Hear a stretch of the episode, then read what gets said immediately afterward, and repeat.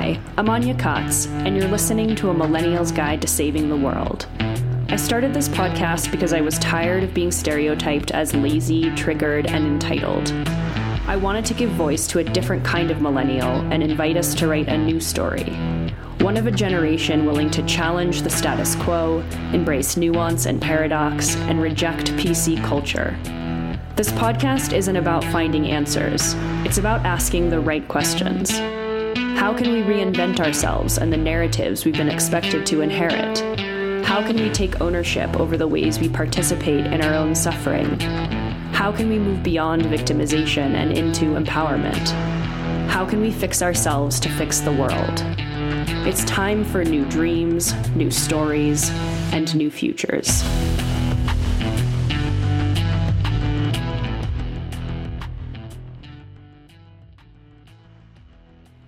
Hello, everybody. Welcome back to another episode of the show. So glad to have you here, as always. I am back in, uh, I guess I never left Northern California. I did escape off into the woods for a week or so with basically no cell phone service, which was exceptionally wonderful.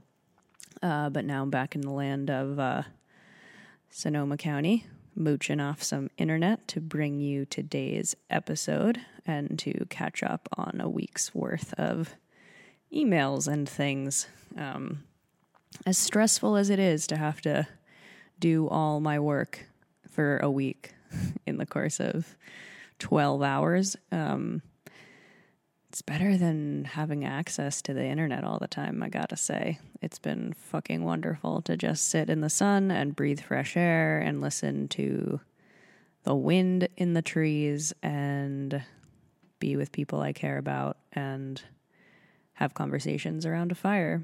Um, I have a WhatsApp group chat for some of my patrons. Uh, I think I was going to limit it to 25 people, but I think I'm going to um, bring it up to 30. And there are 27 people in the group now. So if you would like to be a part of that, uh, now is the time to become a patron.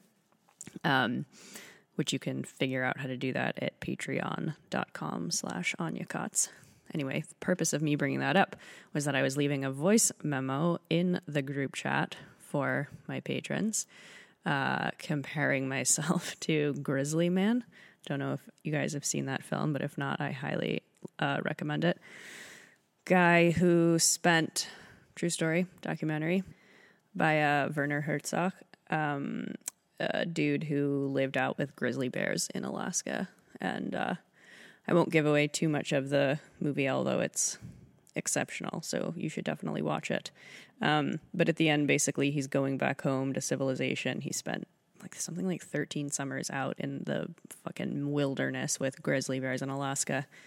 And the end of the film, he um, is going back to go home, and apparently, as per his journal entries, um, got into some sort of like argument or scuffle with, uh, as he described it, an overweight flight attendant or something like that at the airport. Um, and just got so fucking frustrated and was like, I can't deal with this. I'm going back. And so he went back into Grizzly Land and uh, it was far too past the season where he should have been doing that. And the bears were different bears than he was used to, and they were hungry and desperate before hibernating. And uh, yeah, you can fill in the blanks from there. Anyway, um, I'm feeling a little bit like fucking Grizzly Man right now because civilization. I don't know if it's just. Uh, I mean, I'm assuming it's coronavirus. Um, and just spending so much time away from cities and towns and such. I remember like after being in this little town in Colorado where I was for a couple months in uh, March and April. Was it March and April? No, April and May. What is time? Um, driving through other parts of Colorado, like into a sort of like commerce area with uh, traffic lights and stores, and just feeling really uneasy, even just in the van. Um, and I was like, why do I feel so weird? I didn't, I couldn't really put two and two together right away. But then I realized Uh, I'm pretty sure it's because I haven't really been in civilization for a long time. Um, and yeah, it's just becoming more and more difficult to deal with it. And especially now, spending time in the woods, it's just like, okay, get into the internet zone, do what we got to do, get out, like some sort of mission or something. But um, yeah, I, you know, I think I could invite myself to feel badly about kind of opting out, especially at a time like this. Although I have to remind myself, hopefully, through this podcast and my platforms and um, just the other shit I'm doing in the world, that I'm not actually opting out, but opting into the thing that is authentic for me to do at this time. I've always been very critical of people that were kind of spiritually bypassed. I'm like, okay, well, you know, I'm just going to go live my life and really like, you know, sucks for you, uh, sucks for the world. They'll figure it out. I'm just going to go live in the woods. And um, I don't quite feel like that at all. I definitely still feel like it's imperative for me to be keyed in to you guys to some extent you guys, although I'm sure a lot of you are off in the woods avoiding everything as well. Um, but yeah, just sort of exemplifying the fact that we can opt out and that it's okay to opt out of a lot of these systems and it feels really good and natural and authentic to our bodies and our nervous systems um, which is becoming ever more apparent to me. It's like you have to I have to be removed from the situation in order to recognize how uncomfortable it is to be within that situation. Um, we drove through Steamboat Springs and there was a pizza place and a brewery that we would, we'd been before and we are like, okay, let's just we have some time, let's stop and get some of that pizza and beer. And walking into that place, and first of all, it's like everyone's on edge, everyone's anxious, everyone's stressed out just because of the state of the world. On top of which, there are all these coronavirus in things that you have to do when you own a business and want to open up.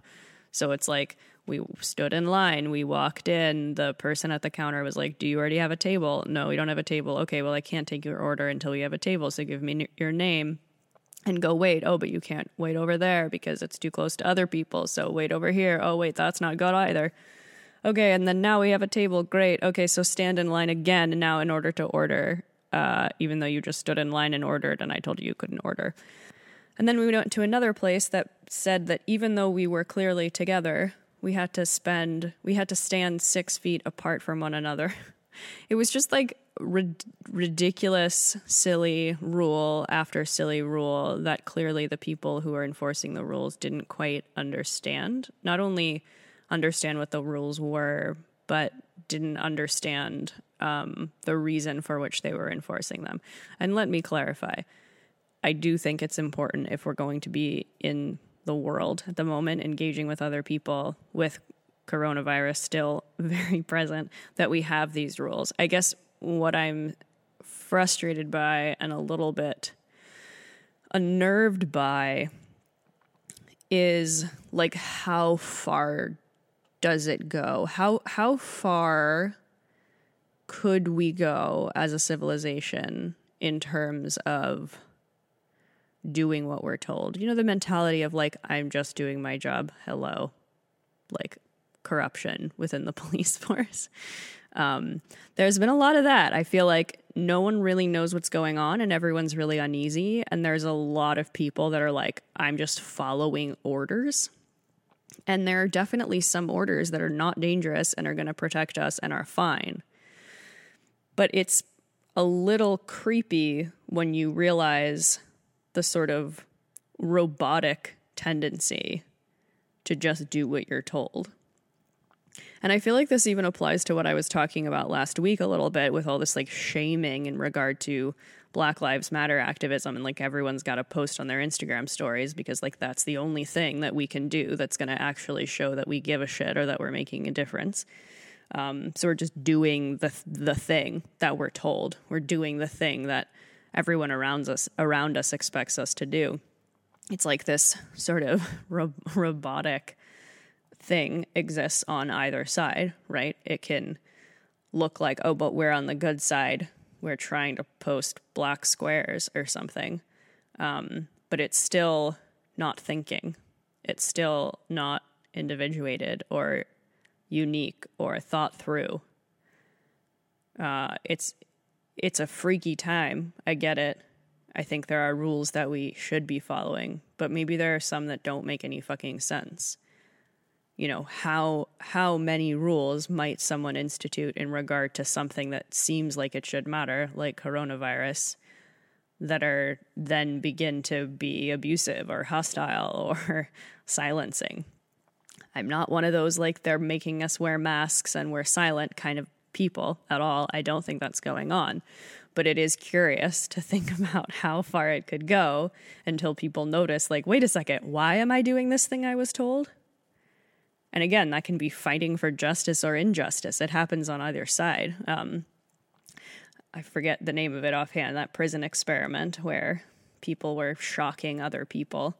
Um, I believe that study was grossly misrepresented in regard to how many people actually did increase the electricity for the people they were shocking. But one of the really notable parts of that study is that the people who initiate initiated those shocks the hardest against others were the good students. They were the people that did well at work. They were the people that respected and listened to their boss. They got good grades. They didn't question things. They did what they were told. They were the I'm just doing what I'm told. I'm just following orders people. They weren't the subversive people, the people that maybe got in trouble, the people that questioned the game to begin with. And you would think that those people, those law abiding citizens, like that's what we need to do. Those are trustworthy, good people. But how trustworthy are they if they're not using their own brains? you know we have to we have to question things which which doesn't mean we don't follow some orders. You know it's not worth it for me to like cause a scene in the fucking pizza place and brewery to make my point. That's not worth it. But if someone told me within that same vein to do something completely absurd i have to be ready and willing to like walk out of that business. And so i think my just minor uh, horror around being in civilization right now is just energetically it feels off and not worth it. But i feel like people are not in a good state right now. Anxiety and stress and worry plus rules doesn't really end well. And again this exists on both sides you know, if you feel like you have to do activism in some sort of specified ABC kind of a way because that's what's going to make you fit in, you're also not doing anyone any service. It's so vital to to to question things and ask whether or not it's worth it. Ask whether or not it makes sense to you. And that's a scary place to be because sometimes you may be in a group of people that are all following some order or rule and you don't get it. And so then what? Do you just do it to fit in? And how far does that go? Or do you say something and you speak up? You know, if you're surrounded by your racist relatives who are all making racist jokes, what do you do? Anyway, that's my rant for today. It's weird. It's it's weird to assume positions that I feel so fearful that people will take in certain ways. I feel like I I fall that way in almost every respect. It's like the same arguments that I'm expressing on paper, they look the same as the like don't wear the masks sheeple argument. I actually saw that like spray painted on a rock while driving the other day. Take the masks off, sheeple. Um, you know, it's the same thing that I say with the Me Too movement, for example. It's like the same arguments or questions that I'm asking on paper look like the questions and arguments that the rapists are asking. Uh, and to me, it makes perfect sense that my opinions and my feelings are not aligned with them, even though they look like they may be on paper. But it's interesting to see how difficult I feel like it is for a great deal of the population to recognize or embrace that paradox. Um, Aaron and I, who I host Horror Rapport with, just recorded a podcast yesterday about power. Uh, this is a podcast where I have conversations about sex with my best friend. And uh, so yesterday we talked about power in general, but obviously in regard to sexuality and other such things. Um, and that was definitely one of those types of conversations. I said something at the end like, and if you think this reasoning is perpetuating rape culture, you should check yourself. Um, because it's so easy to get freaked out. It's so easy to get triggered. It's so easy to just want to fall into the black or the white box. And we lose so many opportunities for nuanced conversation that we need to be having. And I'm not perfect with it either, you know. I experience these struggles in my own personal life as well. I think it's very true that the things that we preach about are often the lessons that we need to learn ourselves or lessons that we have learned ourselves. So I'm not saying I'm perfect in this respect, but it's definitely something that's very, very top of mind for me. And I try very hard not to fall into predetermined boxes because they're boring and they're oversimplified and just a really not fun way to live life. Or no, I don't know. Maybe it's actually more fun. Maybe this is harder. Either way, I'm just going to be out in the woods if you need me. Um, today's episode is with my friend Jenny. Um, I love listening to these conversations back after I have them. Uh, this happened several weeks ago, a month. I'm not really sure. I know it was the Gemini new moon, so whenever the hell that was. But um, yeah, Jenny's one of my friends. I met her in my astrology apprenticeship, and um, basically, this is a conversation that we would have had offline, but just decided to bring into the podcast sphere for you all. Jenny's a fascinating person, and um, yeah, I mean, I think even our conversation, we talk a lot about interpretation and filters everything is filtered and interp- can be interpreted differently depending on who you are, which I think is a gift in many ways. You know, I don't think we're supposed to all take information and identically process it and understand it. We all have unique life experiences. I think there's a purpose to that. And I think that's sort of what I'm been ranting about on this intro. You know, you have an opportunity as a unique authentic, individuated person to receive information and process it in your own way. What do you think about it? How do you feel about it? What do you want to do about it? The more difference we have in our understandings and our actions, the better off we are. I mean, I feel like the entire purpose of civilization is to stop that process, stop the individuation process, because it's dangerous and it doesn't help to perpetuate what the government wants to perpetuate, what the broader system wants us to perpetuate. So I'll go to school and go to work or go to jail. It's just training to be identical, and we're not. So anything that we can do to opt out of that is great, as far as I'm concerned. If you would like to support the podcast, you can do a couple things. If you have a few bucks to spare, you can head over to patreon.com slash Anya Kaats, A-N-Y-A-K-A-A-T-S. There are three different tiers. You can donate a little bit of money per month and help me keep this show rolling. This is my only source of income, so my Patreon supporters are basically my lifeline. Um, and in exchange for your donation, um, I offer several perks, uh, playlists. As I mentioned, there's this WhatsApp group chat um, that only has three spots left, so go grab them if you want them. Um, I am going to be launching a book club officially. So I've decided that if uh, you are a patron at the $10 a month level, that you will just get access to that book club. And it's going to happen quarterly. And I'm going to pick a book, and there's going to be a month to read it. And then we're going to get together and talk about it, maybe over Zoom. I have yet to pick the book. I have not picked the month in which that will happen, but I am guessing it will probably be August. If you're a $10 patron, you don't have to worry about it. You can totally participate. Of course, it's optional. I'm not going to force you to read a book. Um, but uh, totally your call. If you'd like to do it, you're in. If you're not a patron or don't want to become a patron, but you still want to participate in the book club, there will be a way to sign up to do that separately.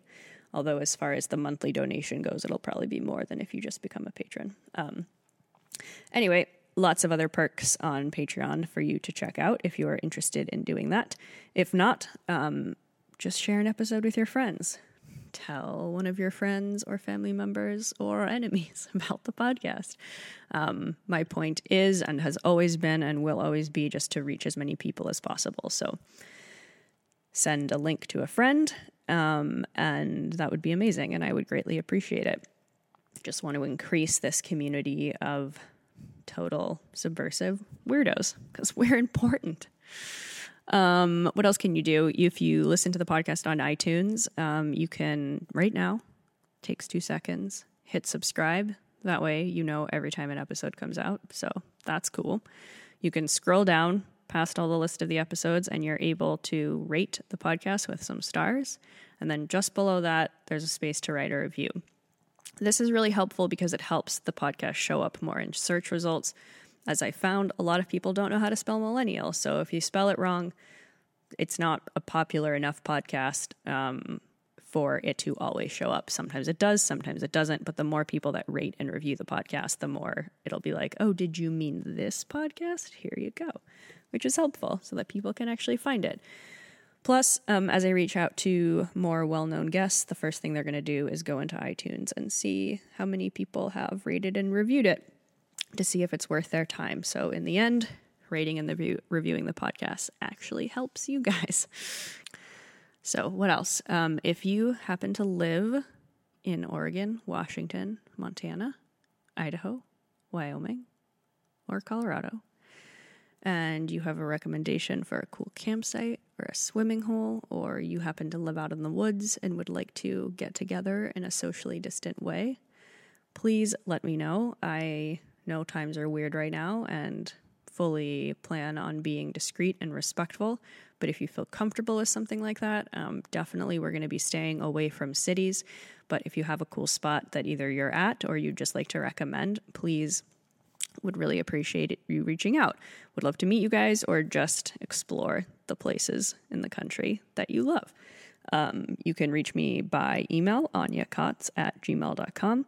You can reach me over on Instagram at anya.kaats or send an owl with a note. I don't know. Um, definitely reach out. Uh, would love to get together with people if possible. Um, okay, I'm going to stop talking now.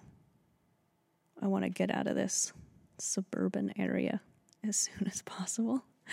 Um, love you guys. Oh, I'm going to play you into this podcast with a song. How could I forget? Um, I'm going to play you in with a song called Dreamland by Glass Animals, which feels like a very topical song for this time. I feel very lost in dreamland. I, I can't really be here in this real life time sphere. And I think that's okay. Doesn't mean I'm avoiding things. Doesn't mean you're avoiding things. If you want to just go off into dreamland, whatever you got to do to process and metabolize this shit so you can show up in the way that you need to show up is totally fine with me. So until next time, I'll be somewhere off in my own little world. And uh, I hope we can all join our own little worlds together at some point. I hope this virus thing tapers off but that we still stay away from freaking public spaces and shit that aren't necessary. Because why? Wouldn't it be cool if just like Disneyland disappeared? I wouldn't mind. Cruise ships? Wouldn't mind. Why do those things exist? We don't need them. They're not important. Go outside, you guys. Get some sun. That shit's important. Send a message to someone you love. If you can't see them in person, or if you're in person, just go hug them and then sit in the sun again. I've been sitting in the sun a lot. That shit feels good. And apparently, vitamin D is like the number one preventative measure toward coronavirus. So, works for me. My nose is like peeling right now because I feel like I've gotten too much sun. Don't care. Love it. Okay. Um, enjoy the song. Enjoy this episode. Talk to you on the other side.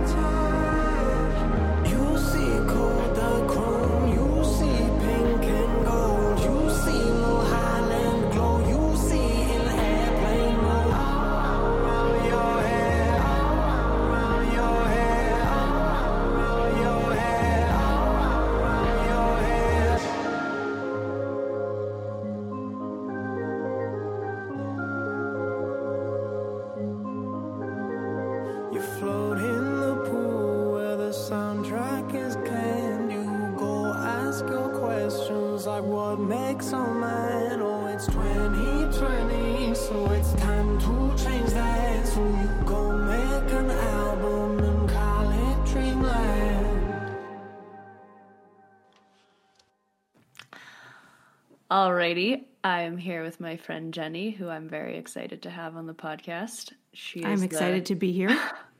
She is the sec second, I guess, other than Kestrel, who came on the podcast. That was uh, in my little astrology apprenticeship posse. I should just like work my way through all of you. um, but yeah, I'm really excited to have you on the podcast. I feel like uh, you and I have a lot of similar interests and think in very similar ways. But I also sort of see you as a mentor of sorts for sure. Um, I'm honored. and have always really appreciated your guidance, which has uh, been multifaceted in its sort of themes. Mm-hmm. um, so I guess the first thing, and, and I think actually part of this conversation is going to just be me like getting to know you better and how you sort of Please. became the person that you are. So, um, so I guess if you want to start, I know you you've done like a lot of different things in your life, but I do feel like they all sort of circle around each other and talk to each other. Um, yes. But I guess the one, so you could, if you could just sort of talk about like who you are and what you do, and um, so the sort of main selfish interest that I have is how you got into the whole Greek thing. Like, how did that pique your interest, and why specifically, like writing and and poetry within that space? Sure. So uh, currently, I know Anya because I'm an astrologer, uh, and I have a uh, fledgling astrology practice where I bring in all of my diverse interests that I will unfold for you now. uh, and um, I have a PhD in Greek literature. And um, I bring those things, my interest in literature, symbolism, poetry, as well as trauma, which we can get into if that's of interest later, uh, into my astrology and I guess you could call it counseling practice. But um, I got into everything Greek uh, when I was young, like most of us, uh, studying ancient Roman ancient Roman history, mythology. Started with Rome. Uh, also went to went got into Greek history. I found an essay I wrote in third grade about Greek columns recently. You know, like all of us. and when I was in middle school, I started studying Latin, and I really loved uh, the grammar of dead language. And that was what drew me in. Probably not the first doorway for most people, but it was mine. And um, uh, I went to an arts high school and I was really involved in uh, creative writing and uh, every different type of art, creative art. But I had this burning desire to get a PhD in uh, ancient Greek and Latin. That's what I wanted to be when I grew up. So I um, only looked at colleges that had something called classical philology, which is the old way of st- saying studying Latin and Greek. Um, and I ended up going to a small college in Wisconsin, liberal arts college, and that was wonderful. But uh, a small college in Wisconsin got really boring after two years. so uh, I I decided uh, I was very fortunate to have scholarships and to, that this liberal arts education was affordable for my family. And so I decided to take my junior year in Greece because I was obsessed with all things ancient Greek. Um, and so I moved to Athens in 1996 and 1997. And that was where um, my confrontation with the reality of modern Greece began. And it was very, very different from studying Euripides and, you know, uh, the grammar of ancient Greek. And I loved it. I had loved language, but never really been involved with an actual living language. and so um, Greece was such it's a place that is so paradoxical anya i mean you would love it it's just there there is a song that says in greek uh, long live greece. Long live the the illogical. It's like a very popular pop song. That's amazing. and so I just loved um, being in this milieu where I could pursue all of my nerdy ancient interests deeply, but then develop a relationship to a place um, that had had to recover from the 20th, a 20th century that was riddled with trauma, um, multiple wars, civil wars, refugee crises, uh, two dictatorships um, and the people there will, were filled with this past and, and the emotional effects of this past, plus living in the shadow of um, being the carriers of this great ancient civilization. Plus, speaking modern Greek is just really fun, as hopefully I will read you some Greek later on in our conversation. So, I, you know, we we often talk about the formative moments where we discover who we want to be as an adult and and that's what I did. When I was 19 I developed a whole other identity in modern Greek.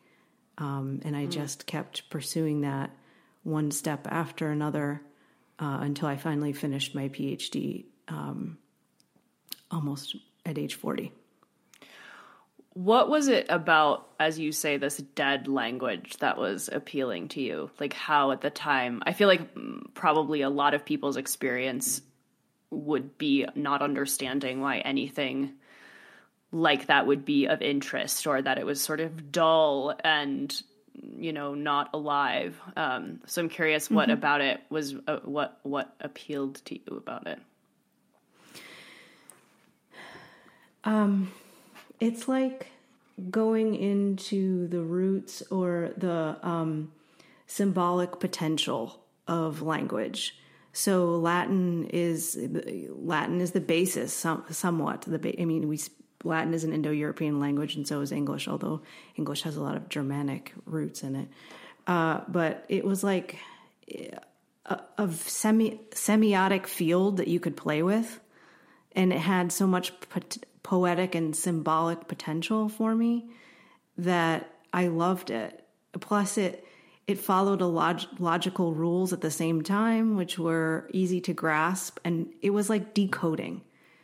Being uh, having a passage of Latin in front of you in eighth grade was like is like solving a puzzle that I loved. Um, and it just grew from there. And I know that we often talk about on your podcast and in our friendship archetypes and myth, which is another doorway into ancient culture. But for me, it was really the multivalent symbolic potential of language that I loved. Hmm.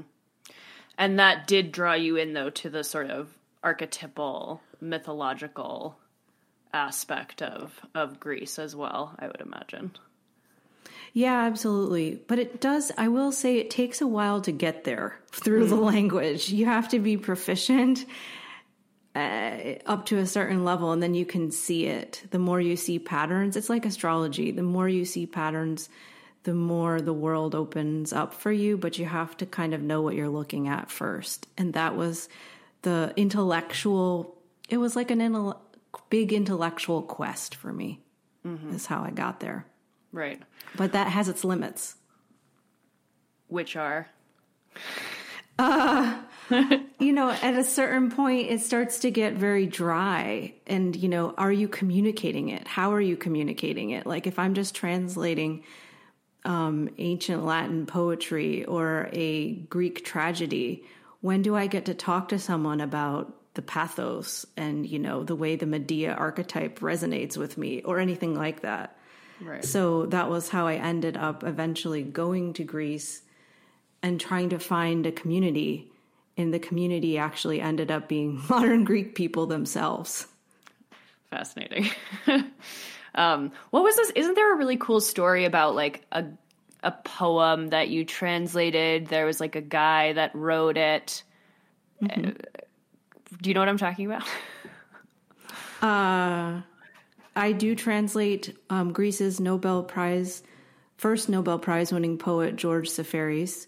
He won the Nobel Prize in 1963, and he was a refugee from um, from what is now called Turkey, but back then was called Asia Minor.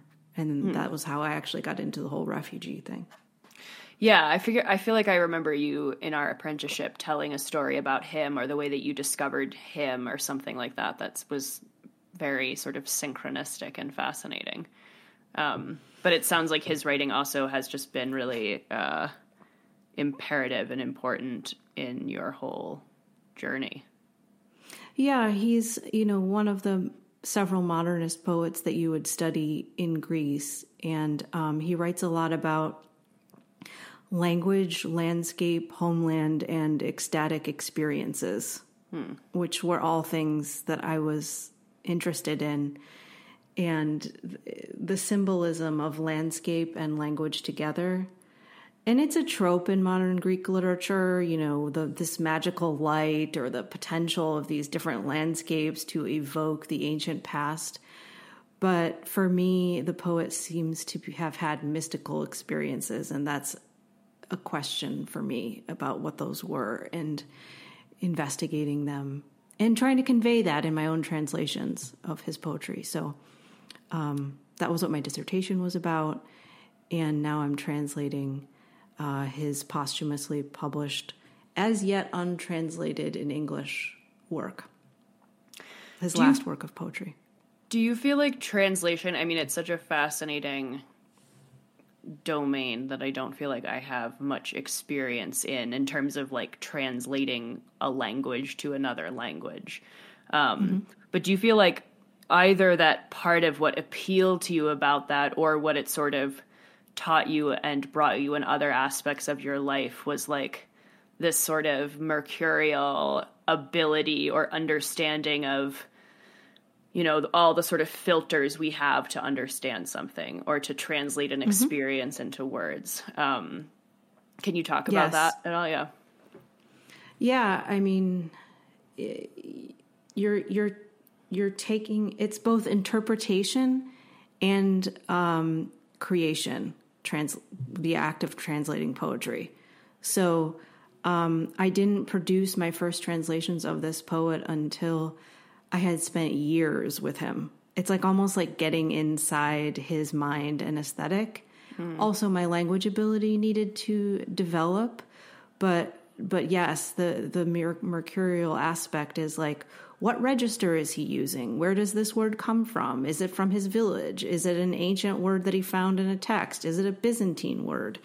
And all of these different levels of language and meaning um, you're constantly playing with and, and it's like anything like you have good days and bad days. Like like a oil painter it's trying to render something and it doesn't work. Like some days it doesn't come out great in english but you can always go back and you know retry it when you're in a different mood. And that's what you mean by the filters. So it's very hard for me to feel like a translation is ever done you're just sort of turning in completion, getting to a level of completion. And I, t- I imagine also that it like brings awareness to just like the ways in which we all subjectively understand something, or just personally, like, wow, I read this or I see these words and it evokes this feeling or it evokes this meaning for me, um, and how that must like inform your own personal experience. I mean, I think probably like as an easy example, uh, you know, I think anybody that's sort of self aware and conscious, it's like when you give an astrology reading to someone, you realize that reading is very much about you as well, you know? Absolutely. And what you're talking about is like getting comfortable with my own filter. You know, I had to get I all I translated this poet for my dissertation and it took me 6 years of kind of hiding behind, you know, first it's hiding behind academic jargon, then it's hiding behind what everybody else said about this poet. And then it's like, no, this is what I think he meant. And by translating only one poet, then I developed my own symbolic coordinates, like my own set of symbolic language for what he was trying to say, for his symbolism. It's like coordinate, uh, translating his symbolic world into mine, which is really what the astrology reading is to me. And I wish more people knew that when you go to an astrologer, you are basically getting a download of their worldview. I think. Yeah. Yes. um, it- so okay, backing up, backing up. So what? I actually didn't know this about you that the that you struggled with infertility and that this is what actually led you to astrology. And fascinatingly, one thing that I've always really admired or respected about you was your um, feeling about having kids and the sort of decision that you made around not having them and why and and so much of what you said resonated with me on such a deep level and was like the first time that I like I mm. always felt like I I it wasn't that I felt like pressured into having kids. I don't think I came from a very traditional family where people, you know, I felt like I was like under this huge cultural, you know, expectation that I should have them. However, it just felt like what you do. Um, And when I realized like I didn't have to do that, and that maybe my reasons for wanting to were not that great. Like I remember thinking like, well, but if I had a kid, they'd be like so fucking great and like magnificent. And then someone would said to me like, well, what if you like have a kid with Down syndrome? Like how are you putting that mm-hmm. sort of expectation, like some sort of like narcissistic projection on like the most wonderful kid you're gonna have? Anyways, it just mm-hmm. it made me think about it a lot and made me honestly like talking to you and thinking about my own sort of like ancestral trauma like it felt like such a relief to recognize that i didn't have to do that.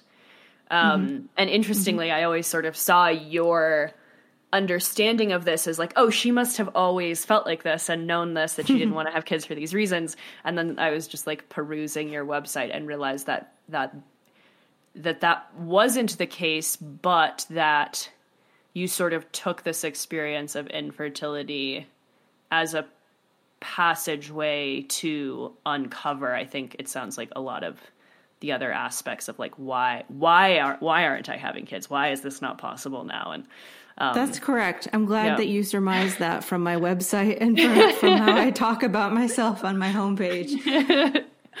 yeah, that's absolutely true. Um, you know, uh, there was a part of me that always knew I didn't want to have kids, and there was a part of me that always knew that that I can't say knew I wanted to, but um, I am the baby whisperer.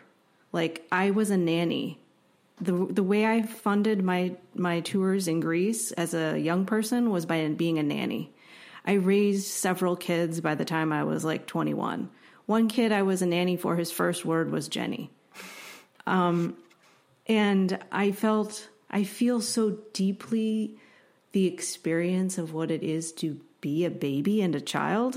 That's why I am the baby whisperer in some ways. Yeah. That I'm really, I can, I can be in that space. But then there's a whole nother question of, is that what I want for myself? And just because I am so deeply attuned to children, should I become a mother? And that was really what I struggled with. And I have a wonderful husband, I have wonderful parents and in laws. And I think that we all felt that we wanted to be a family together, my husband as well.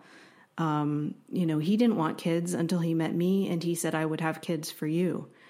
Uh, and we, so we went down that road for a good long while. And it's not coincidental that the time when I was describing, I was trying to write my dissertation and feeling very blocked with my own creativity was also the time that I was trying to have get pregnant. And, um, you know, there's a whole separate issue too that you have gone down about hormones and trauma and all of these things. But yeah, the and, and the and then there's the ancestral piece. And I guess you knew me at the time we were doing our apprenticeship that my grandmother was passing away. And there are so many stories in our family about um, challenges with pregnancy and childbirth. I was born, uh, my mother had severe preeclampsia. I was born in, uh, at 30 weeks. That terrified me.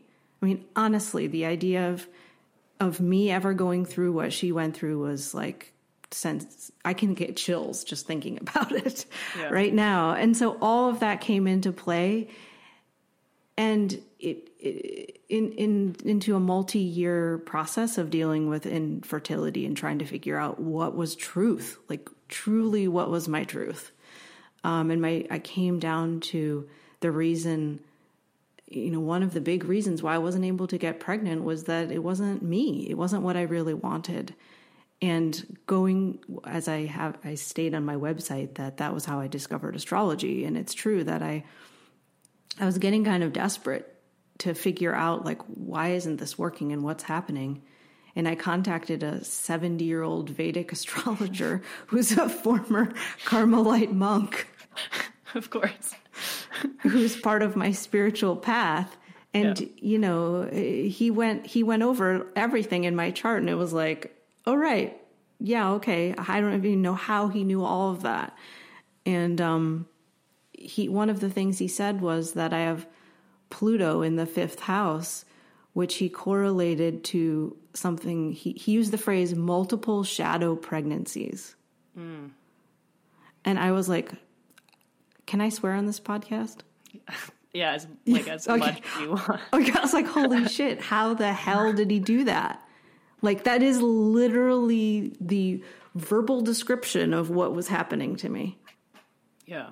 Do you feel like your history and experience with like ancient civilizations and like symbology in general allowed you to be allow, uh, one inspired you to seek an astrologer and then and be open to it or was it something was it just like No. desperation um No, at that point, I was um, new to my spiritual path.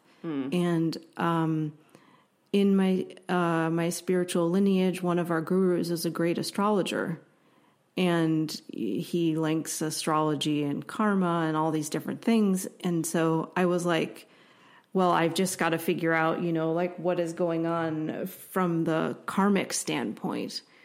Uh, and so that I was specifically looking for a Vedic astrologer who would somehow be part of my lineage, which this person is, um, and get at it from there. Because my my suffering at that time was also very related to my spirituality and trying to identify who I was as a spiritual person too. So, and where did that come from? Your interest in spirituality or your um, sort of alignment with it?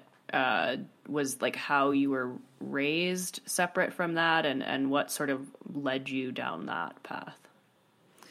Um, so this is where we get into trauma. Go for it. Glad to be here. So, um, no, my parents, uh, my parents are the classic hippie generation. Uh, my one parent is Jew, was raised Jewish, and one parent was raised Catholic, and neither one of them wanted to be a part of those organized religions, and they are quite vocal in their agnostic and or atheist stances, and um, so um, in my early childhood, I had many mystical experiences that I could not, or just experiences of different changes in like the phase of my consciousness. Um, I had childhood epilepsy. I was a highly sensitive child.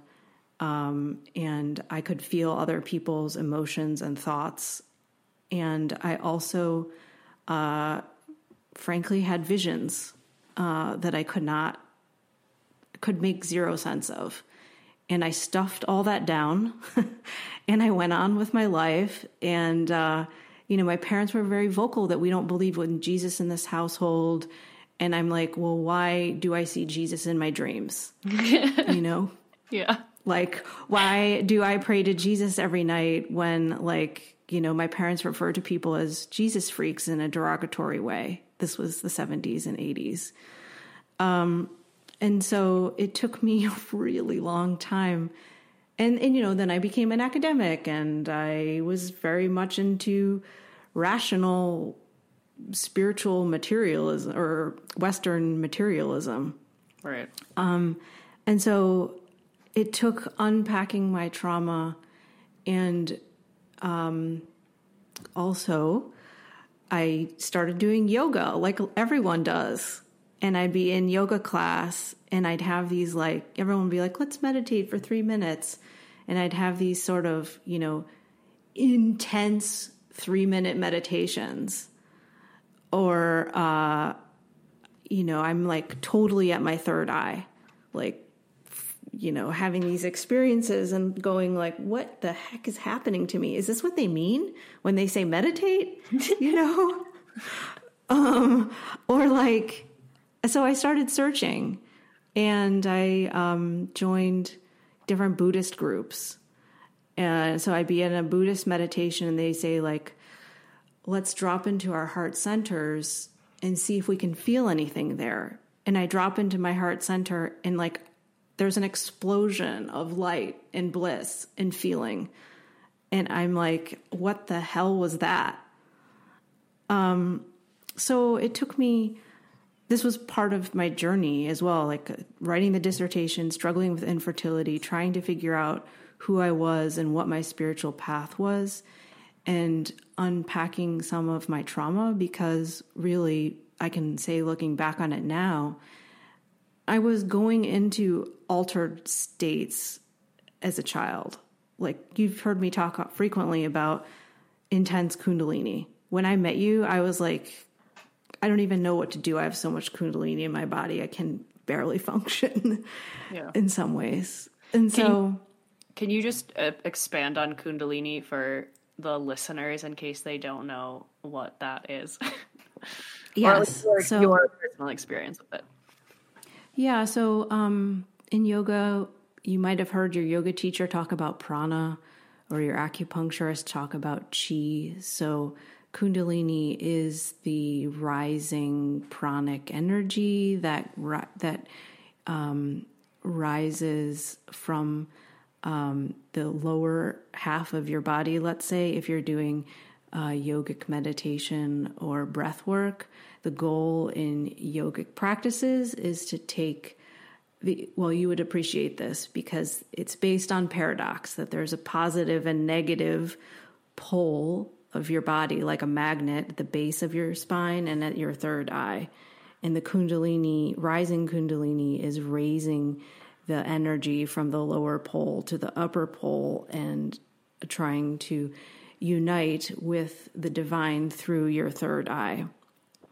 And so the force that moves the energy upwards through um, your chakras is called Kundalini, and it can be, it's a lot of energy. Um, it's kind of a hyper aroused, hyper aroused nervous system state, which I always had, um, and tried to figure out what to do with. Cool. Okay.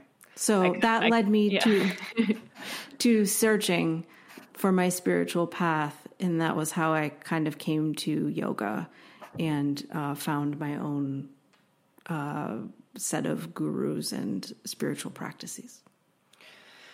Do you feel like your sort of like logical academic mind was a hindrance to the spiritual side, or do you felt like it it helped you? Like I, I feel like one of the reasons I always was drawn to you and the way that you thought about all of this was because your spirituality felt very like logical and grounded which which may seem weird because at, at times i don't really know how those things can be logical and grounded but they were there was like a, a calm like reasonable aspect to them whereas i feel mm-hmm. like there are other people who are like i mean the listeners can't see me but like flowing mm-hmm. through space and just like everything's light and and and there was something about you that like I feel like you had these deep seated beliefs and mm-hmm. acknowledgement of the unknown and yet that always felt very grounded coming from you. Yeah, thank you. Um, yeah, it was both. Um, it, it, I definitely think it was a hindrance in some ways because it was scary. It was very scary to go off into the unknown. Um, you know, I I really did want things to be logical and make sense, and and I guess I found that in my spiritual path, and and the reason I guess I'm able to to come across grounded is that my spiritual path reflects what I have really felt internally for a long time. And that's how I can put it into a framework um, that others can understand, I hope.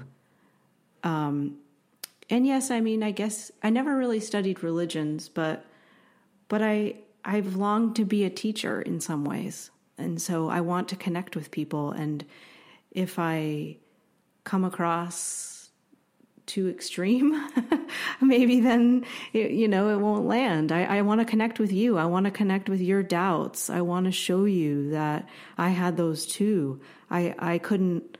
I, all I am is a person trying to make sense of an innate spirituality. I have great devotion. I have joy. Like I was saying, I have moments of pure bliss that I could not explain.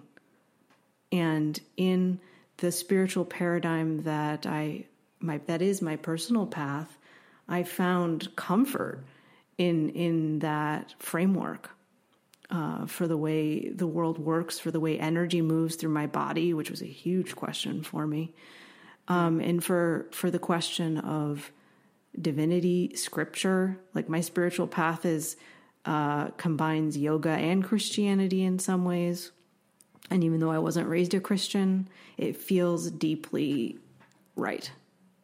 Can you talk more about why? Sure. Um, my spiritual path is is uh, devotional yoga of Paramahansa Yogananda, who wrote Autobiography of a Yogi, which uh, the book that Steve Jobs handed out at his funeral to everyone who attended his funeral. Um, and as an astrologer, I, had to also come to grips with what is astrology? How does this work? What is my view of the cosmos? I know it's a big question, but I do feel that if I'm gonna if I'm gonna practice, I have to have some sense of that and what it means for me. So um, my my spiritual path offers that in that you know if you read autobiography of a yogi um, yogananda goes into like what is the astral world? What is the causal world? What is karma? Um, do we have free will? The question of fate or free will which is huge in astrology. And i have a five email sequence about this on my website that you can sign up for. Amazing. um, these were questions that I really wanted to know more about and um, wanted to understand. And I also wanted to understand truly why I had so much love for God in my heart when I was raised in an atheist household. Like, this was not part of what we were taught. And I had to overcome you know, my parents are really rational people, wonderful people, you know, but it's like, you know, the question of like, well, if it's not in front of my face, how can you prove it kind of thing? Or like, that's just your belief because it's, uh, you know, the context in which you were born into. Uh, or maybe you just want to believe that because that's what you want or need. That's true. I mean, I definitely was looking for um, a context for me. Why am I here? Like, what is my purpose? The question of dharma. How can I act with with purpose and intention in this world? All of these things I really mattered to me, and I feel like I found them.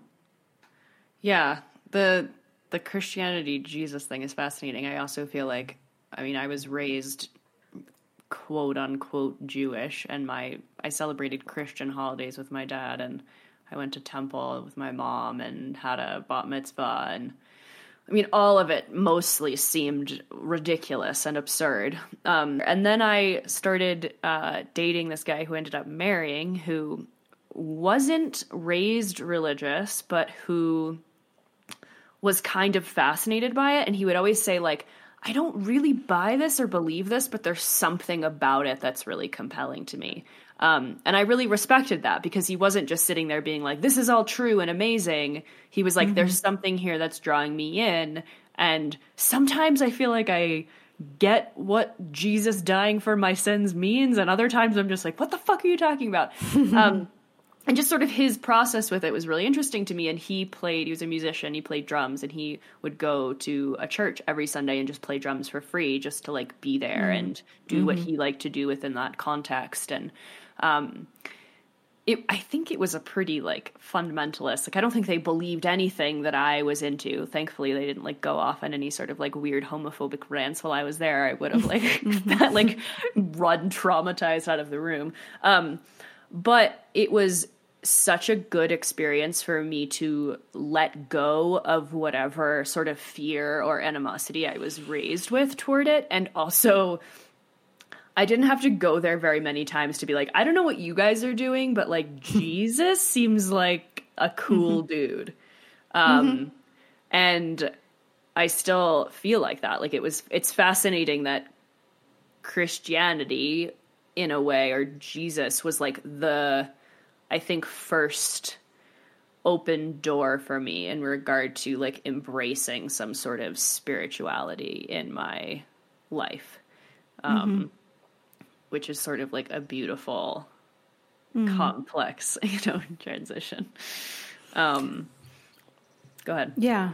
Yeah, because I mean, I have the same issue. Like the Jesus that was all around me growing up is not the Jesus of my inner, frankly, more mystical experiences. And so reconciling that was like, was very challenging. It took a, a while for me to just, as you say, let go and accept that I don't I can't believe I'm saying this aloud, but that that Jesus is in some ways a savior in in that he taught like I believe that he taught about mystical union with God and how that brings you to a greater sense of love and and um, forgiveness and acceptance. Um, and that's what it's about for me. But living in this world, we are confronted with many other versions of Jesus, many flavors. Yeah.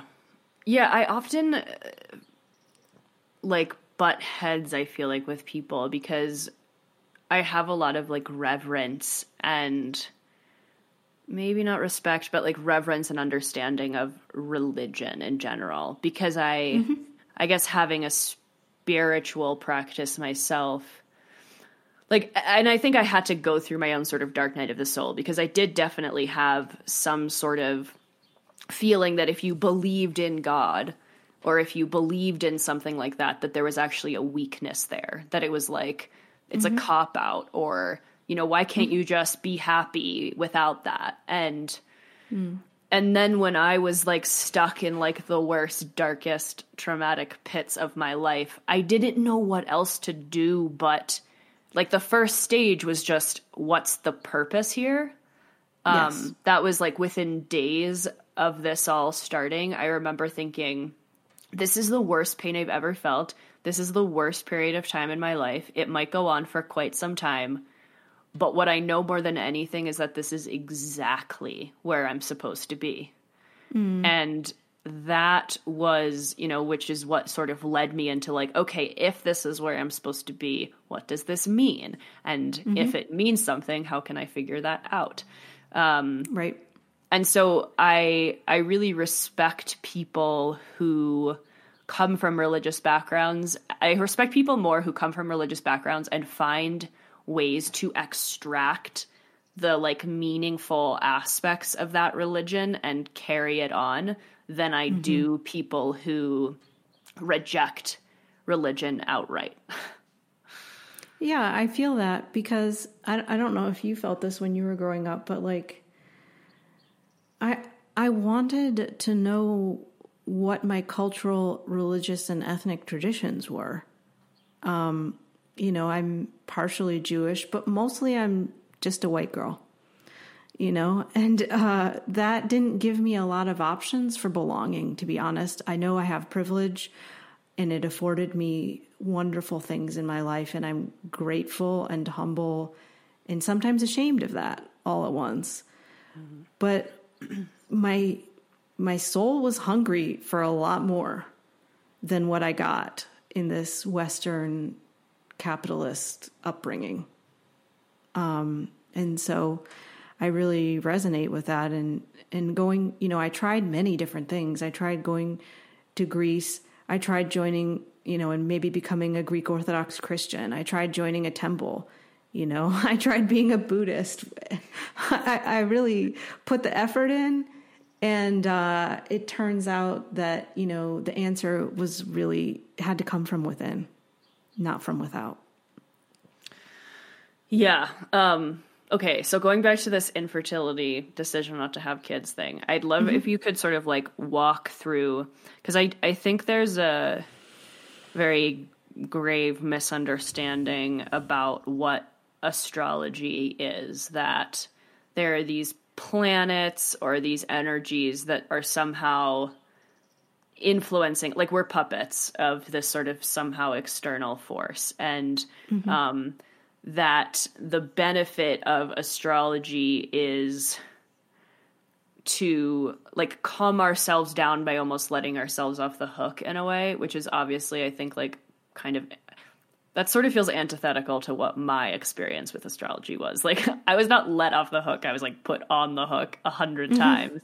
Um, But like your that story of how you went to this astrologer and and sort of received this information, which it sounds like you recognized was already internal and which you already knew, and then mm-hmm. sort of used that initial experience to gain more insight about like why you weren't having kids and why maybe it wasn't even the best decision for you to do so and how that unlocked all this other information around you know passing on this sort of generational trauma um and maybe i just Yeah, spoke that's a- that's- for you No, no, no. That's uh, you and I have spoken about that. Um, remind me to come back to that because actually it was your podcast about the mother wound Mm. oh yeah where I had like I had a spontaneous vision, but I I want to get okay while I was listening to it. Uh, so um, when I had the reading, I'm just going to take your listeners back to struggling with infertility, trying to figure out who I was. When I had a reading with an astrologer, um, you know, the phrase, let's just say the phrase multiple shadow pregnancies. I didn't know he's talking about Pluto in the fifth that reson really spoke to me and plus the way he talked about how he could tell my spiritual proclivities the challenges i had around fitting in uh, who i am shame those kinds of things from my chart um, i took it as a call to action. I took it as a call to try to figure out like how does he get there from the symbolism that he has obviously spent decades, uh, and this person also was a trained in Zurich at the Jung Institute, and he was a Jungian therapist for a while, as well as a monk and a Vedic astrologer. love it Um, so you know, I'm trying to figure out like what does this mean, and I also have a strong, I have a strong viewpoint on karma and free will. Like my my spiritual path puts an emphasis on karma as like the lesson plan, let's say, for this life. And but that the free will is how do we choose to to what do we choose to do with it? Do you choose to see yourself as a victim? Like in that instance, I could have been like, oh my God, I'm never going to have kids. It's like totally my fault, or this sucks, or now what's going to happen to my life? But I was able to stay present with myself and present with the fact that, like, how is it possible that this man who, you know, doesn't know anything about me, and yes, skeptics can say, like, oh, he read into it, you gave him the signals, you know, whatever. He's just a good psychologist. Uh, how did he do it? And so uh, for me, then it became a question of um, symbolism, intuition. Like, that's another big part of the astrology discussion. Like, is it just planets working on you? You know, is astrology just a mechanistic uh, practice, or is it that you've gotten really good at looking at charts and seeing patterns? Um, is it fate? All of these questions again and again keep coming up. And so I took the time to unpack each one of those questions as it related to myself and my own life. And that's what I want to say to all of your listeners about astrology is that again, every time you go to an astrologer, you're going to get their their spin on it. And of course, I think many astrologers want to help people. And um, some are great at pattern recognition, some are great at speaking to the symbolism, some are great at understanding celestial mechanics and predictions and all of these different things. But but you need to take that and decide whether it's true for you and use it in an empowering way. And that's what I did for myself. I hope that answers your question. Yeah. So going back to the mother wound episode, what was Mm-hmm. that? I forgot about that. the mother wound episode was so important for me um, because I, I mean, I we haven't talked about therapy. You know, I was at that point. I've seen a Jungian therapist for six or seven years, and that's also how I got where I am now. But um, I was listening to the mother wound episode, and I was walking on the ice to the bank to deposit some of the first income I had made from being an astrologer. And I was concentrating on not falling and listening intently. And then it was like time stopped, and I saw a vision of all of the women in my maternal line telling me, like, you've got to do this mother wound work for all of us. And that's how you're going to help others. And I was like, okay, no big deal. What just happened here? I think I texted you or like put a message in our group chat. Um, and so I, it, it comes down to the fact that I think part of my struggles with infertility have to do with my own biography, but also the larger question of scarcity in uh, in women's lives and how that how we have been taught that um,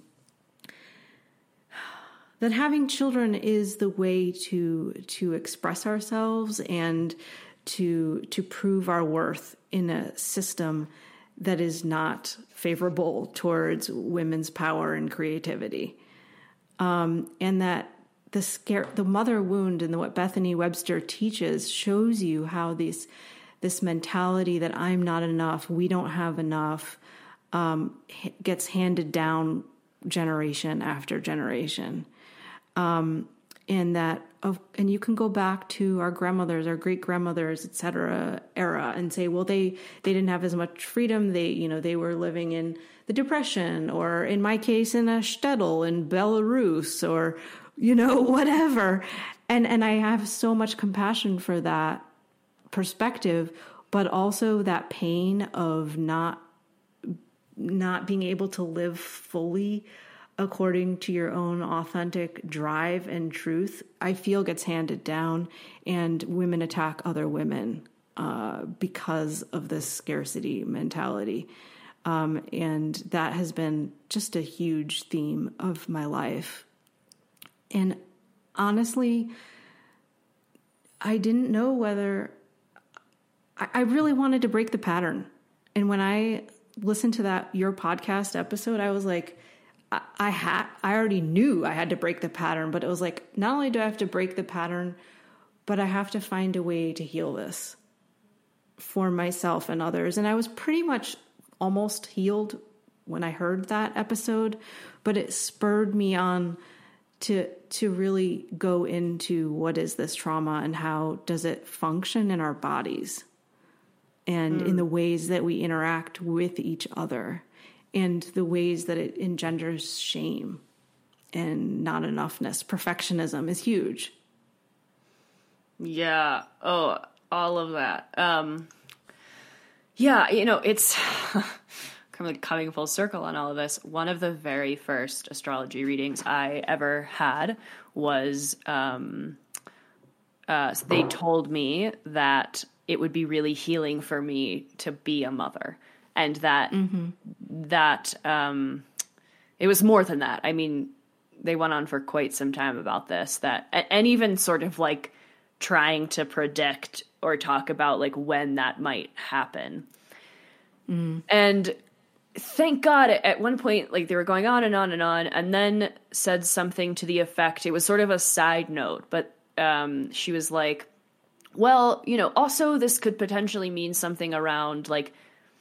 You know, being a mother of the earth or something like that, like a reverence mm. for the planet. And, you know, like, it, you know, it's an interesting thing with astrology readings because I think a lot of people would have heard this woman say that to them or anyone say anything with such specificity and I do think there's a danger in that because I feel like most people who are absorbing this information are not necessarily like responsible enough to filter it or to like recognize mm-hmm. that the person giving the reading is not God and that they're coming from their own you know their own realities but also their own traumas and their own projections and um I was kind of grateful for her saying that because I think similar to you like I fucking love kids and I'm really good with them. Like I often mm-hmm. if I'm in an environment with adults and kids I'm just like I really don't want to be with the adults. I'd much rather be with the kids. Like I just mm-hmm. feel like I can breathe kind of and I I mm-hmm. feel like I feel like I operate on that level in a way that not everyone does. Yeah. Um, and that was a weird realization to make that, like, you know, I can be, I can feel this way around kids, and also I can be a mom without having children. You know, we yes, can. that is a that is a mental leap because you know, like I know how much my mother and mother-in-law want grandkids. I know how much my decision caused grief, and it caused grief for me too. right. Um, but but then to take that leap to say, well, actually, I think my life. I, I think that I can do as much good by sharing myself with the world. We don't think that way. We think like, well, my life, you know, is for me and my family, and you know, my definition of of tribe.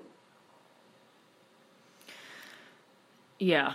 Do you? Uh, I also feel like the astrology for me. I'm wondering if this happened for you as well. That like it helped me to expand upon these archetypes in a way where like mother doesn't mean mom with kids necessarily. That like all of these energies, um, these sort of mythological characters, like they're so complex, you know, and exist within us in ways that are much broader and much more interesting and comprehensive than I think exists on some very sort of like rational level. Yeah, absolutely. There are so many different ways to be a mother, good and bad, when you start studying mythology. Yeah. um But also, my spiritual path, you know, takes a view of God as divine mother, in the creative aspect of of the trifold divinity as divine mother, and you know, there's sometimes uh, a teaching of love others as as you as you, as if you were divine mother, um, which is not very prevalent in our culture. So I can understand how that would be, you know, not something I, I had never thought that before. Yeah. So I want to get into like a sort of controversial topic, maybe not for us, but for some people. As if we we, haven't already yeah, gotten- done that. um, but we both sort of so we both went to a very like large astrology conference last year. Hmm, a year right? ago. A year ago, yeah. And I feel like we both had a very similar experience. I was and we both decided like never again that we're never to go back. Uh and I'd like to hear you talk about why and sort of like how you feel like your own practice might exist in a sort of separate realm than than I mean what's frustrating about this is I feel like there's a lot of astrologers even within the traditional conventional popular astrology world that I really respect what they're doing but there was something about that conference specifically Yeah. that really rubbed me the the wrong way and I I don't know if we totally talked about it so I'm just sort of selfishly wanting to hear what your thoughts were on that and why it sort of didn't resonate with you as well. Yeah, I mean, I won't say I'll never go back, but I think that the challenge for me uh, was that I, so you know I, I have a PhD. I used to run academic conferences. I worked for a um, uh, I worked for Harvard University, and I was an administrator, and I organized many an academic conference in my time. And the challenge with academic conference or with the conference format is that it's like th- there's usually a hierarchy of senior versus junior. You know, there's a vetting process, which I totally understand. You know, the organizers want to have quality content. Um, but there's a, you know, there's a striving and a format that feels um, like it's not very user friendly or relevant for me. I mean, I guess one of my challenges with a conference, an astrology conference in particular, was that it it felt that that conference felt like it was repeating those uh, social norms, um, and it was triggering for me uh, because coming from you know I have a PhD in Greek literature and coming from an academic background like classics, modern Greek studies, we are not. I mean, we we have cultural capital in that like Greece is, you know, the progenitor of Western civilization. But in terms of like, you know, a STEM science or something like that, STEM field, it's not very prestigious. And so it's like, what are we trading on? What prestige are we trading on? And it becomes uh, just very like, gra- the, the participants in the conference feel very graspy and like you want something, you want a job, you want recognition, you know, you want validation, you want your ideas to be heard. And I, I feel very uncomfortable in that situation. I, it put me back in a place where I was like on the academic job market or trying to get this senior scholar to respect my viewpoint on, you know, my poet or something like that. And so I was already triggered, you know, being in that environment. Um, and so, and then I felt like, well, gee, astrology is replicating this, these social norms and this discourse. And it's mostly led by the boomer generation, which I also have a lot of challenges with, um, personally. I'm not proud of it, but there, there it is. and so I know that at that conference, many people found many other astrologers like we're already weird you know, and then you go there and you find other people in your tribe. But I feel that you and I were fortunate that we already had that. So, like, what were we really doing there?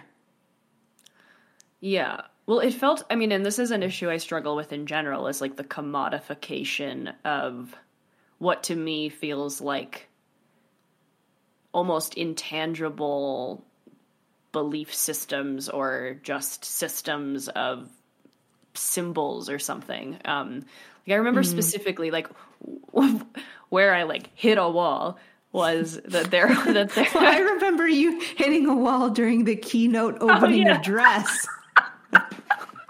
it's so true. So I'm not sure what more there was to hit after yeah, that. I definitely just like I walked out.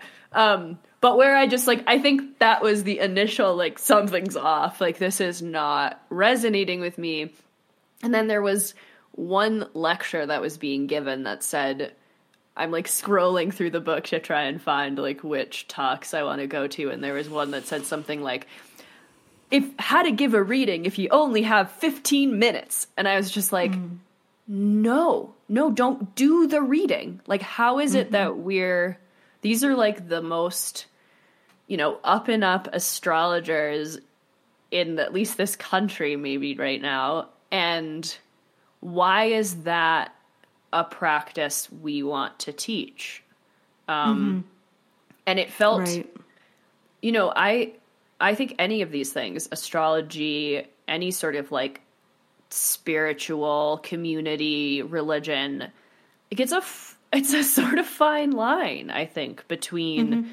Damaging and cultish and not to mention like spiritually bypassed and narcissistic and what's actually helpful. And I, you know, like my respect for those who were raised within, let's say, a religion whom extract what they feel is valuable and continue it on. That's certainly my um, how I approach astrology, right? It's like there's a lot about it, at least mm-hmm. the way that it's practiced, that doesn't resonate with me. But instead of rejecting it as hogwash and silly because I feel so intuitively drawn to it. I try and find like what what is it that's here that's appealing to me, um, and just pull from that.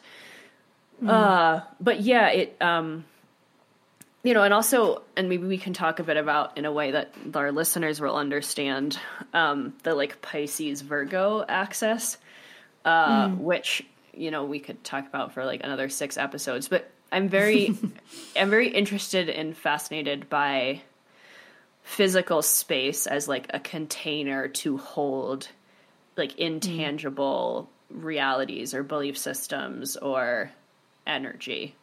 Mm-hmm. And it felt like that conference was the wrong container, I guess. Indeed. There is no reason why you should be in a suburban hotel. Uh, it was it was just very that that was stressful. Like the container was stressful. That's that I'm agreeing with you. Uh, Because for me the container was triggering of you know professional conferences in general. Um but yeah, and I also agree with you about the commodification. It, it's very challenging. I mean, in a way, it, I'm partaking in the commodification of astrology in in offering my services as an astrologer. But the point you bring up is is that this is a very vulnerable and it should be, I believe, therapeutic space. And so, what are your ethics around that interaction and creating that container? Yeah.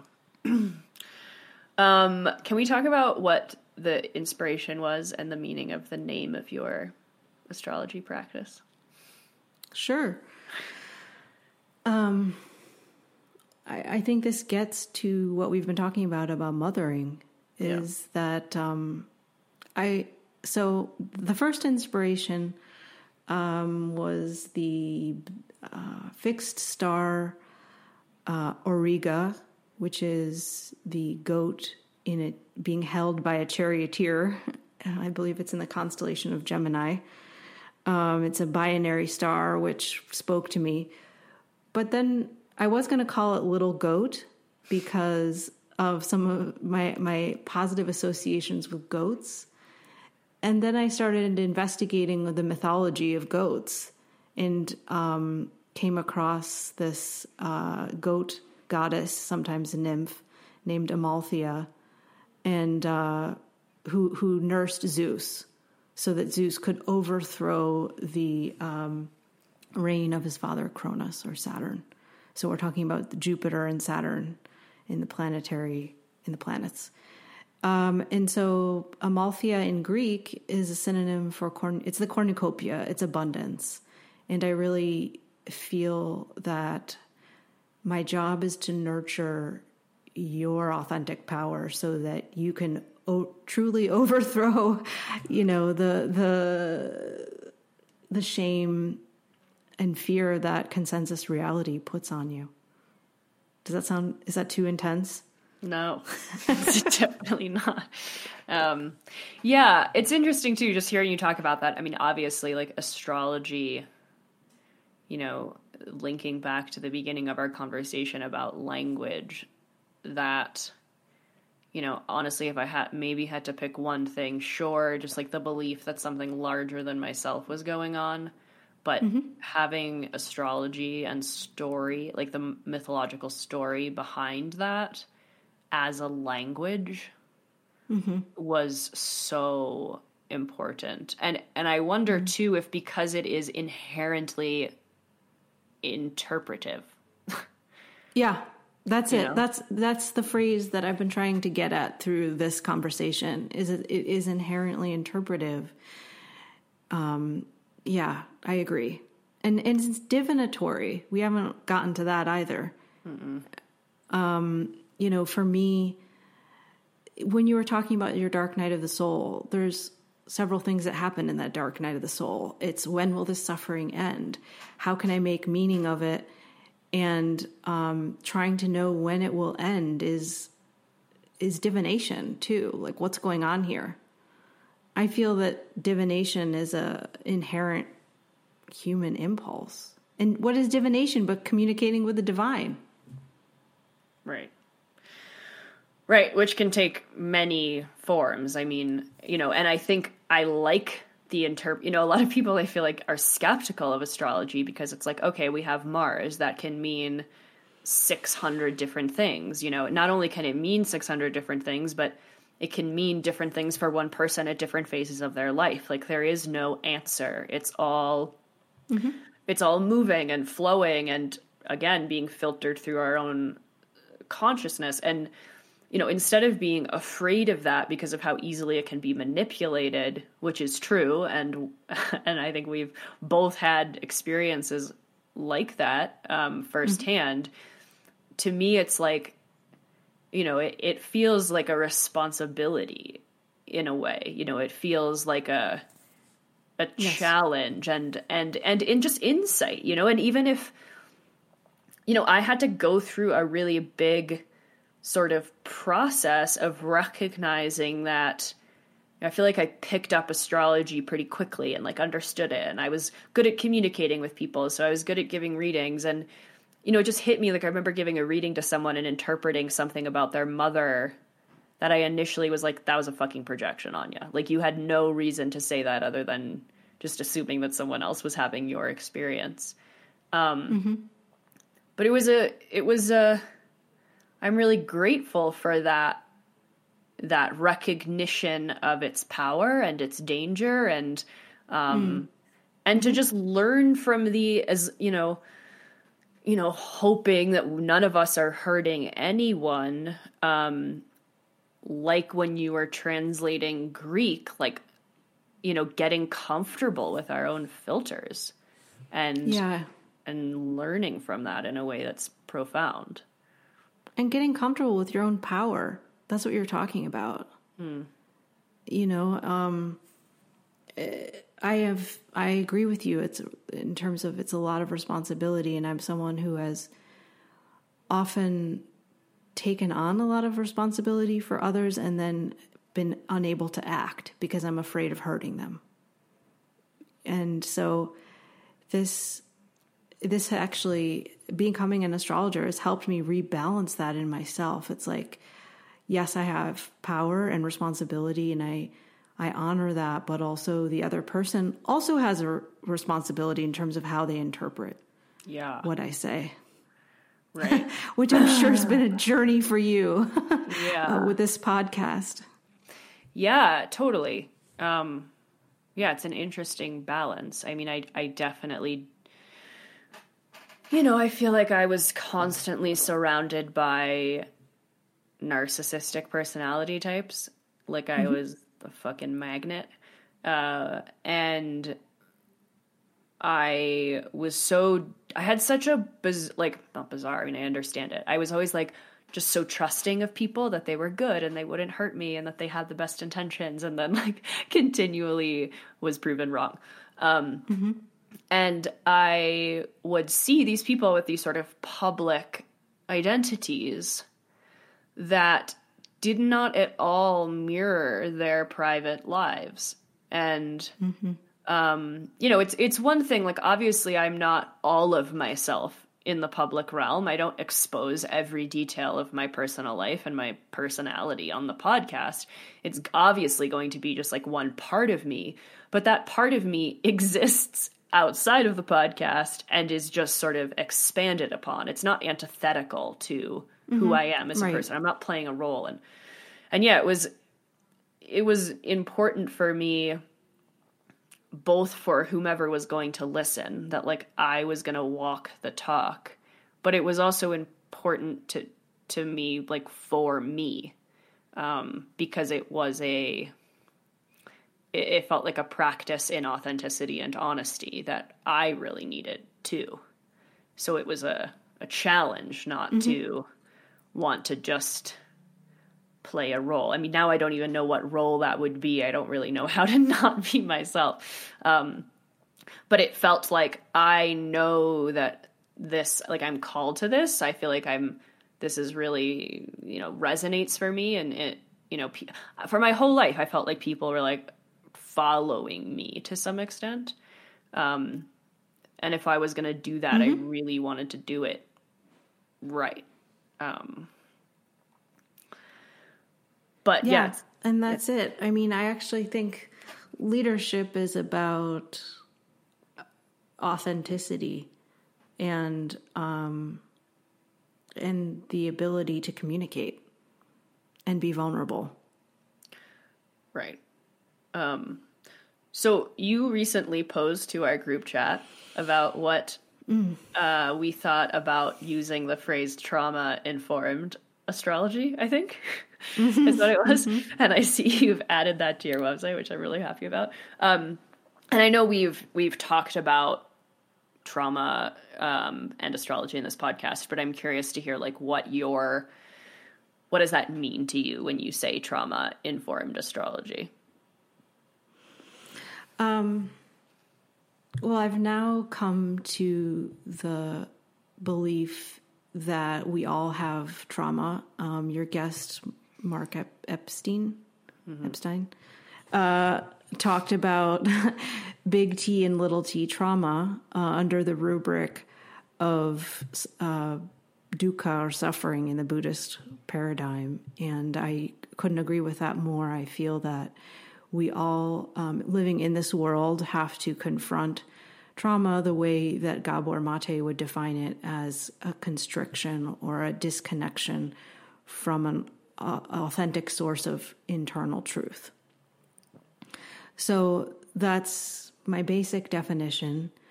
Um, and I'm not saying that I, I, I guess one of the reasons I was posing that to the group chat was that I don't want people to think that when I do a reading for you, I'm just looking for the trauma or show up with all your wounds. But I also want to acknowledge that we all have them and that the, the, the astrology reading and you, you come to an astrologer because you're like me, you're struggling with infertility and spirituality questions You're traumatized, for fuck's sake. yeah, like you know, you don't come because you're like, well, I, I don't know, at least not to me. You know, uh, should I buy a Lexus or a Prius? Like that's not why you're there. So, uh, so I want to acknowledge that I that I honor that, and that's part of my approach. But um, you know, and I'm working on that. But I also want to bring a more embodied response to trauma to my practice. Um, and so I'm trying to signal that a trauma informed conversation also involves acknowledgement of you know what that experience may have felt like for you emotionally and physically and um, that i really understand what what coping mechanisms we use in response to trauma in this world like and that you know if we're looking at Saturn in your chart and you're telling me, you know, about your abandonment issues that that that I have some training to be able to to talk about that with you and and help you make sense of that. Yeah, and I think it also invokes, you know, what we talked about a, a couple times, which is like the responsibility of the person receiving the reading as well. It's like to be trauma informed, I think also means that, you know, you empower the person on the other side of the table to, like you did with the infertility, to sort of think more deeply about these things and Yes. also have the understanding that you're also traumatized. And so, like, how, what does that bring to the table as well? Mm-hmm. Exactly. Okay, I want to keep talking to you, but I feel like we should wrap up. But before we do, I know you have at least one poem to read. Yes, I have actually I have three short poems. Amazing. Yes. Okay, I'm excited. so tell Because us I what know- they are. Yes, and I know that you often ask your you always ask your guests about book recommendations.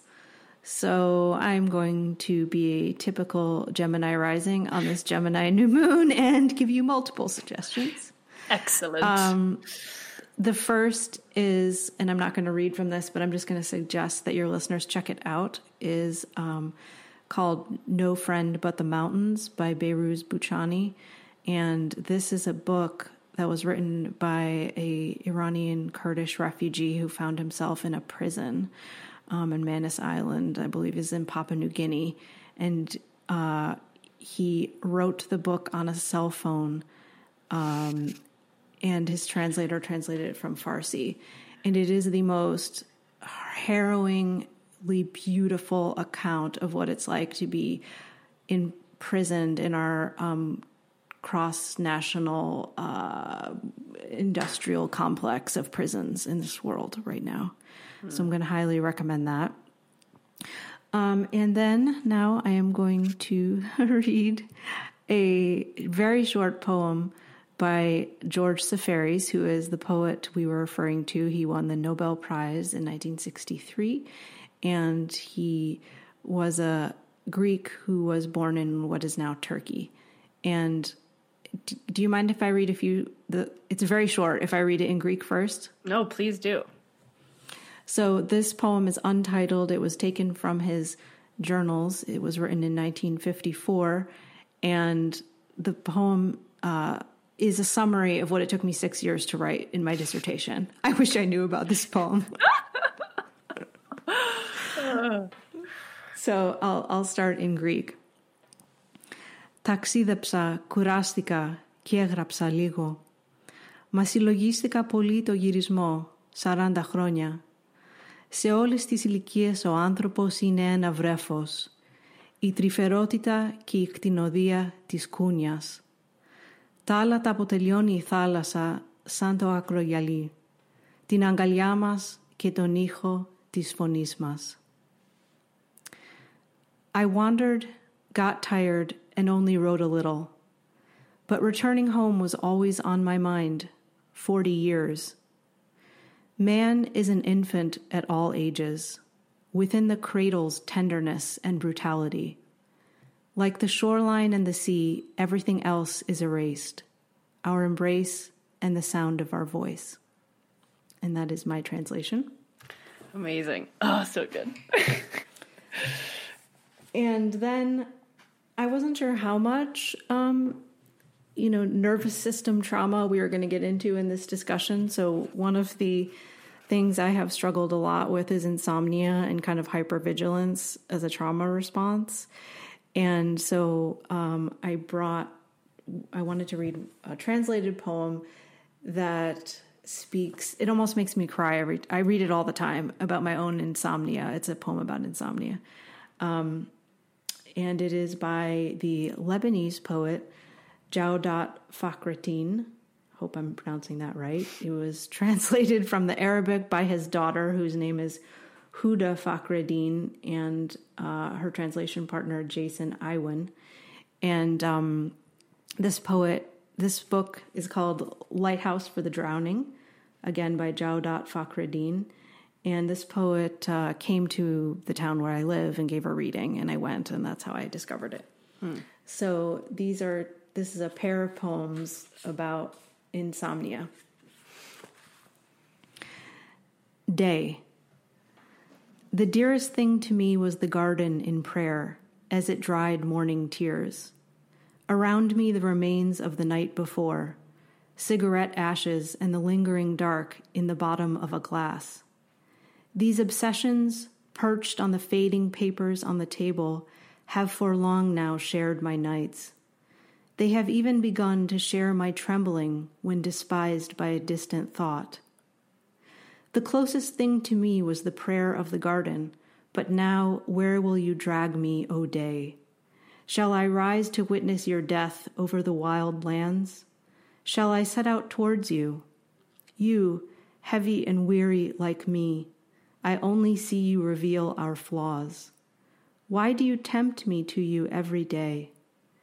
You motion to me, and we both rise from our living wakes, from the insomnia of the night before. We both remain staring into a darkness that doesn't lend the drowning a hand, each dissipating into an outward gaze. We remain like that until I see you rise thread by thread from your distractions. Why then do you tempt me to walk toward you? Won't you be so kind as to leave without me one day, to trace your frail threads in all directions? Walk away and leave me, so I might sleep through the morning on a sheet of garden prayers among the remains of the night before. That's part one. And this is night. Night. The dearest thing to me was the garden in prayer, as it bid the setting sun farewell. It slid out of one dress and into another, a fragrance quivering like visions in its robes. And I Did I witness or disintegrate? I cannot say. Visions are but trances. I feel myself slacken bit by bit. Come then, O night. Soon we will begin our ritual. You will take me under your robes in diffidence, and you will be as tender as you can, but sleep will soon defeat you. You will abandon the temptations I have set for you a book, a glass, a pack of cigarettes. You will despair of me at midnight, throwing yourself into a fatigue of ash, and I will re- remain behind with my insomnia. So there you go. Night and Day, or Day and Night by Jawdat Fakhreddine. Love it. Thank you for indulging me. Yeah, of course. Anytime. Now I feel like I just want to have you like read me poems every day. I do have some, my first guided meditation that you can download on uh, the app Soundwise. Amazing. I'm going to do that, and I hope everyone else does as well. Awesome. All right. Well, thank you so much, Jenny. This was such a pleasure. And uh, I'm really glad to sort of have taken one of our normal convos and projected it outward toward the masses. Yes, thank you for having me, and thank you for um, being a container for my honest vulnerability. I hope it resonates with your audience. Anytime. Hello, everybody. Thank you for sticking around and listening to that episode. Hopefully, you all love Jenny as much as I do now. Um, if you would like to support the podcast, please head over to patreon.com slash Anya Kaats. Uh, you can donate few dollars a month and get access to lots of perks like playlists and WhatsApp group chats and book clubs and all sorts of cool stuff. Um, if you don't have any money to spare, I totally understand. These are hard times. Send an episode to a friend. Tell someone about the podcast. Uh, go into the iTunes store, hit subscribe, and rate the podcast and leave a review. It helps a ton, and I'd really appreciate it. Um, I'm going to play you out today with a song called Moment of Surrender by Nick Mulvey. Um, yeah, was listening to this a lot the past week, thanks to Erin, who is my musical muse, among other types of muse for me. Did that make sense? Um, there is a section of lyrics that I really enjoy that I'm going to read for you in case you can't hear them in the song. Um, I have been in every black hole at the altar of the dark star, and my body's now a begging bowl, and it's begging to get back, begging to get back to my heart, to the rhythm of my soul, to the riv- rhythm of my unconscious, to the rhythm that yearns to be released from control. Fuck yeah. Same. The control thing, I don't know if you guys listened to the episode I did with Charles Eisenstein, but we talked about that a lot this myth of control that we're all sort of freaking out from. And honestly, the control piece is really, I feel like, a huge undercurrent to this following rules thing. We're desperate to get back to some sort of sense of control, but the point is we don't have it. And I actually think the point of this entire process and what's going to continue to unfold is going to strip us of this myth of control more and more and more. Which is really why I say things like I'm just going off in the woods or into dreamland or whatever else. Whatever space you can find where you're able to sort of relinquish control and just trust and flow. These are all very important feminine expressions of power, in my opinion, and, and feminine expressions of power are very lacking in this patriarchal society, and I would argue imperative for us to a- attack and deconstruct and dismantle patriarchy is to stop valuing unhealthy forms of masculine power. Control is definitely one of them. So let's fucking surrender over and over and over again. It's hard and vulnerable, but if we're all doing it together, I promise it's a lot easier. Enjoy the song. I have a lot of amazing episodes I cannot wait to bring you. and more that I am recording in the next few days. So, hope you all are staying somewhat sane and healthy. And I will talk to you next time.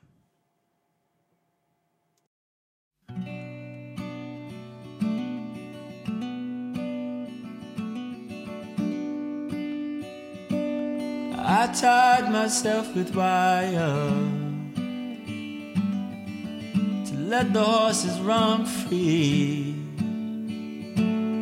Playing with the fire until the fire played with me. Yeah.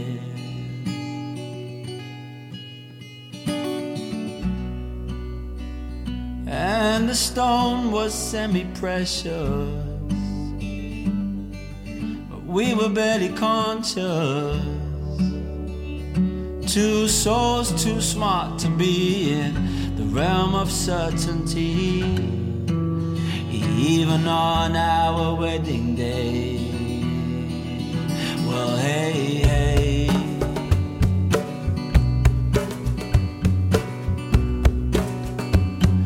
We set ourselves on fire. Oh, God could not deny her. And it's not if I believe in love, love